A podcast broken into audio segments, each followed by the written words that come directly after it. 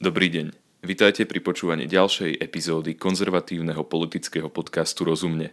V dnešnej epizóde by som rád rozprával o jednej kultúrnej bitke, ktorá sa za posledné dni odohrala na Slovensku. Musím povedať, že úplne zbytočnej kultúrnej bitke, ktorá nepomohla prakticky vôbec nikomu, okrem fašistov a iných antidemokratických živlov.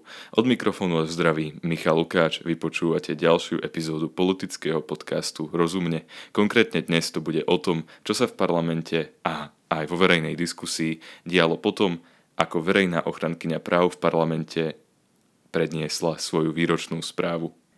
Takže najprv si podľa mňa musíme povedať, čo to vlastne tá výročná správa verejnej ochranky práv je a akým spôsobom ovplyvní životy občanov Slovenskej republiky. Odpoveď môže byť trošku prekvapujúca. Neovplyvní ich nejako. Vážne. V podstate ide len o to, že ona vyjadrí nejaké svoje názory e, nejakým spôsobom zreferuje, ako sa jej darilo e, za to obdobie, e, čo nebola v parlamente, ako sa jej darilo ochraňovať práva a podobne. A to hlasovanie, ktoré po tej výročnej správe v parlamente vlastne je, nejakým spôsobom neovplyvňuje ten úrad verejného ochrancu práv. Teda bez ohľadu na to, ako to hlasovanie dopadne, e, tá ochrankyňa vlastne môže robiť to, čo doteraz a, a vôbec nejako ju to neovplyvňuje. E, rovnako to vôbec neovplyvňuje legislatívu, je to v podstate len také formálne hlasovanie, to, čo sa odohráva potom, ako verejná ochrankyňa práv predniesie svoju výročnú správu. Je ale dôležité podotknúť, že napriek tomu, že ide len o nejaké symbolické hlasovanie, tak poslanci, ktorí pri tom hlasovaní hlasujú, by si mali nejakým spôsobom zachovať svoje názory a svoje presvedčenia aj pri tom hlasovania prejaviť ich, napriek tomu, že ide čisto o symbolické hlasovanie. E, predstavte si napríklad, že sedíte v parlamente za nejakú liberálnu stranu, teda ste nejaký liberálny poslanec a verejný ochranca práv prinesie správu a predniesie ju, podľa ktorej a v ktorej sa teda uvádza, že je mu veľmi ľúto, že parlament tento rok nepriniesol žiadny návrh na sprísnenie interrupčného zákona.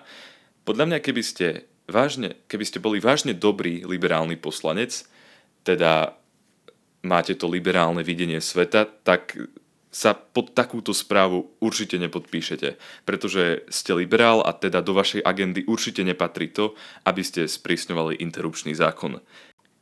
Pokiaľ teda dokážeme pochopiť túto perspektívu, že liberálni poslanci by určite neboli schopní zahlasovať za správu, e, ktorej súčasťou sú nejaké konzervatívne myšlienky, tak podľa mňa by sme mali pochopiť aj to, že konzervatívni poslanci nie sú ochotní zahlasovať alebo sa nejakým spôsobom podpísať pod správu, ktorej súčasťou sú aj nejaké ideologické liberálne myšlienky.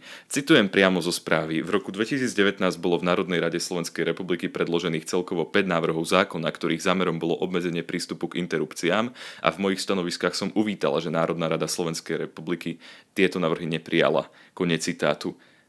Naprí- toto, je, toto je napríklad jedna z najproblematickejších vied, ktoré sa v tejto správe nachádzali a kvôli, ktorý, kvôli ktorej pravdepodobne e, sa pod túto správu podpísalo, teda tlačidlo súhlasím, stlačilo tak málo poslancov.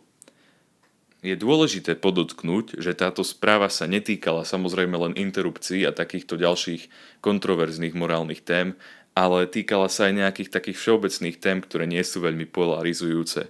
Napríklad o nejakých úplne základných veciach týkajúcich sa ľudskej dôstojnosti sa v nej rozprávalo. Rozprávalo sa tam tiež o sociálno-právnej ochrane detí alebo o zlepšení nejakých práv seniorov. Avšak zmluva sa vždycky číta celá. Vždycky, keď idete podpisovať nejakú zmluvu, e, pokiaľ konkrétne teda v tomto prípade idete stlačiť tlačidlo súhlasím a teda kvázi sa názorovo podpísať pod ten dokument, ktorý tam padol, tak si ju vždycky prečítate úplne celú.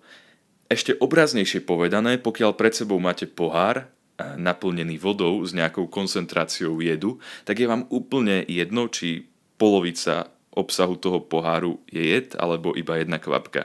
Nevypijete ho tak či tak. Teda keď teraz médiá idú vytvárať nejaký obraz z toho, ako sú konzervatívni poslanci zlí, pretože nezahlasovali za správu, e, ktorej ktorej obsahom boli aj takéto nejaké všeobecné témy, na ktorých sa asi všetci zhodneme, že je dôležité sa im venovať, tak je dôležité podotknúť, že áno, väčšina tej správy boli dobré veci, ktoré, ktoré potrebujú byť riešené, avšak Pár vied z tej správy bolo kontroverzných, s ktorými by sa žiadny konzervatívny poslanec nedokázal stotožniť a práve preto za tú správu nezahlasoval. Vrátim sa teda k tomu môjmu fiktívnemu príkladu liberálneho poslanca, ktorý odmietol zahlasovať za výročnú správu verejného ochrancu práv, ktorá obsahovala nejaké poľutovanie nad tým, že parlament nepriniesol žiadny návrh zákona sprísňujúci interrupčný zákon.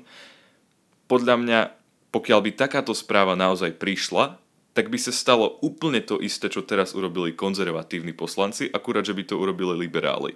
Teda, že napriek tomu, že tá správa by sa určite venovala reálnym problémom, ktoré sú potrebné, aby sa o nich rozprávalo, tak napriek tomu by liberálni poslanci neboli schopní podpísať sa po túto správu práve kvôli tomu, pretože pár vied tej správy by sa venovalo tomu, že je potrebné sprísniť interrupcie, pardon, je potrebné sprísniť interrupčný zákon a liberálni poslanci by s niečím takým nesúhlasili.